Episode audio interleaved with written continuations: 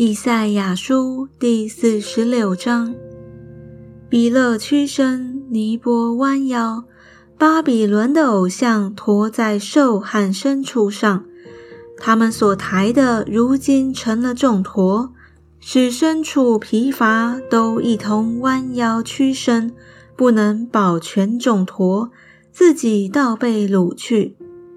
雅各家、以色列家一切余剩的，要听我言。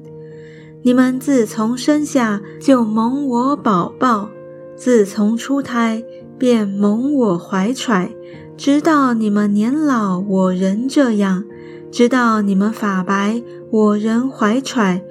我已造作，也必保抱；我必怀抱，也必拯救。你们将谁与我相比，与我同等，可以与我比较，使我们相同呢？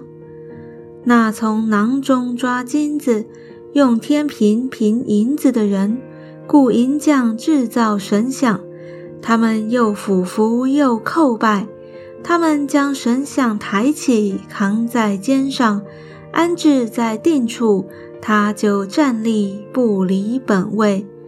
人呼求他，他不能答应，也不能救人脱离患难。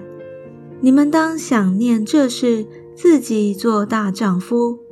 悖逆的人呐，要心里思想。你们要追念上古的事，因为我是神，并无别神。我是神，再没有能比我的。我从起初指明末后的事。从古时言明未成的事说，我的筹算必立定，凡我所喜悦的，我必成就。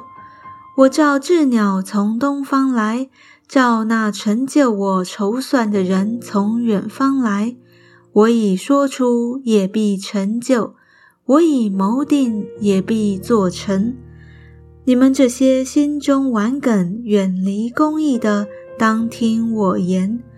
我使我的公义临近，必不远离；我的救恩必不迟延。我要为以色列我的荣耀，在西安施行救恩。